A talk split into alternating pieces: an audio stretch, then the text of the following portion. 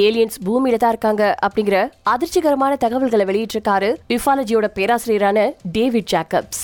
யுஃபாலஜி அப்படின்னு சொல்லப்படக்கூடிய வேற்றுக்கிரகவாசிகள் துறையில நிபுணத்துவம் பெற்றவர் தான் பேராசிரியர் டேவிட் ஜாக்கப்ஸ். இவருக்கு வயசு 79 பென்சில்வேனியால இருக்கக்கூடிய டெம்பிள் பல்கலைக்கழகத்துல வரலாற்று பேராசிரியரா வேலை செஞ்சு ஓய்வு பெற்றவர். இவர் சில அச்சுறுத்தும் வகையிலான சில கருத்துக்களை வெளியிட்டிருக்காரு. அது என்னன்னா அந்நிய வேற்றுக்கிரகவாசிகள் நம்ம கிட்ட தான் நடமாடிட்டு இருக்காங்க. அவங்க மனுஷங்களை கடத்திட்டு போயிட்டு இருக்காங்க. மேலும் மனிதர்களுடைய சிந்தனைகளை கட்டுப்படுத்தி ஒரு சமூகமா கையகப்படுத்துறதுக்கு தயாராயிட்டு இருக்காங்கன்னு ஒரு குண்டை தூக்கி போட்டிருக்காரு. இவர் ஆயிரத்தி தொள்ளாயிரத்தி எழுபதுகள்ல இருந்து வேற்றுக்கிரக வாசிகள் பத்தி பல புத்தகங்களை எழுதியிருக்காரு. எக்ஸ்ட்ராடினரி த ரிவிலேஷன் அப்படிங்கிற ஆவணப்படம் போன வருஷம் தான் வேற்றுக்கிரக வாசிகள் பத்தி வெளியில வந்திருக்கு. இது யூஎஃப்ஓ ஆதரவாளர்கள் கிட்ட பிரபலமா பேசப்பட்ட படம். இந்த ஆவணம் படம் பத்தி டாக்டர் ஜேக்கப்ஸ் என்ன சொல்லியிருக்காருன்னா மனுஷங்க உலகம் ஃபுல்லா பரவி நம்மளால முடிஞ்ச வரைக்கும் வெற்றி அடைஞ்சிருக்கோம்.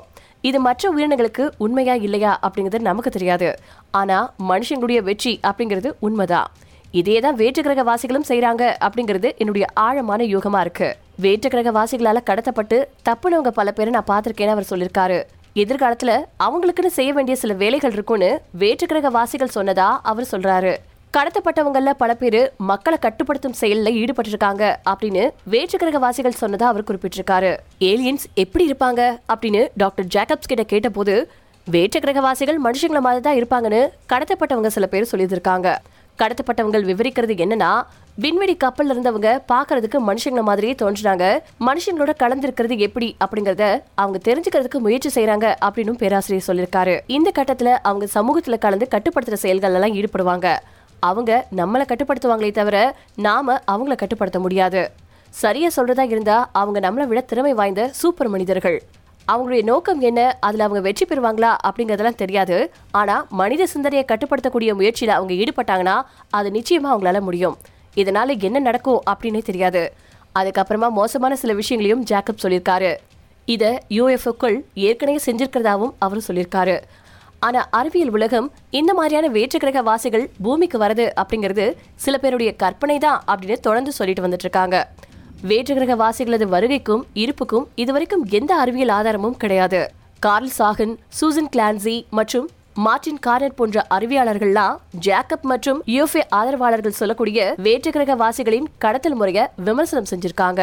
தான் ஒரு வேற்றுக்கிரகவாசியால கடத்தப்பட்டதா ஒருத்தர் நினைக்கிறது தான் பார்த்ததுல இல்லனா ஏதோ ஒண்ணு தவற அடைஞ்சதுல ஒரு தவறான அடையாளத்தோட தவறான நினைவாற்றல் காரணமா நம்புறதுதான் அப்படின்னு சொல்லியிருக்காரு கார்லஸ் ஆகன் அதே மாதிரி ஹிப்னாட்டிஸ்டுகள் நோயாளிய வழிநடத்தும் போது தூக்கத்துல ஆழ்த்தி பேச வைப்பாங்க. அந்த மாதிரி ஒரு அனுபவத்தை வச்சு வேற்றுக்கிரகவாசிகள் கடத்துறாங்க அப்படின்னு சொல்றது சரியில்லை அப்படின்னு கிளான்சி சொல்லியிருக்காங்க. பேராசிரியரான ஜாக்கப்ஸ் உளவியல் மற்றும் மனநல மருத்துவம் அல்லது ஹிப்னோ தெரப்பியில எந்த ஒரு பயிற்சியும் பெறல. இருந்தாலும் ஹிப்னாட்டிசத்தை பயன்படுத்தி அப்படி ஒன்று நடக்கவே இல்லை அப்படின்னு சொன்னாலும் பல வேற்றுக்கிரக வாசிகளால கடத்தப்பட்டதனான நினைவுகளை உருவாக்க தூண்டாரு அப்படின்னு கார்னெட் சொல்லியிருக்காரு. கிட்டத்தட்ட ஐம்பது லட்சம் அமெரிக்கர்கள் குறைந்தபட்சமா ஒரு முறையாவது வேற்றுக்கிரக வாசிகளால கடத்தப்பட்டிருப்பாங்க அப்படின்னு ஜாக்கப் நம்புறாரு. நல்லது வேற்றுக்கிரக வாசிகள் ஏன் அமெரிக்கர்களை மட்டும் கடத்துறாங்க? மற்ற கண்டத்து மனிதர்கள் அவங்களுடைய தரத்துல வரலையா? அப்படிங்கிற எளிய கேள்வியும் எழுந்துட்டு தான் இருக்கு. அமெரிக்காவை பொறுத்த வரைக்கும் இந்த மாதிரி அமானுஷ்யமான விஷயங்களை நம்புறதுக்குனே ஒரு பெரிய கூட்டமே இருக்கு. எனவே சந்தையின் தேவை இத்தகைய அறிவியலுக்கு விரோதமான கருத்துக்களை உருவாக்குது. சந்தையும் ஆரோக்கியமானதா இல்லைன்னு சில அறிவியலாளர்கள் தெரிவிச்சிருக்காங்க.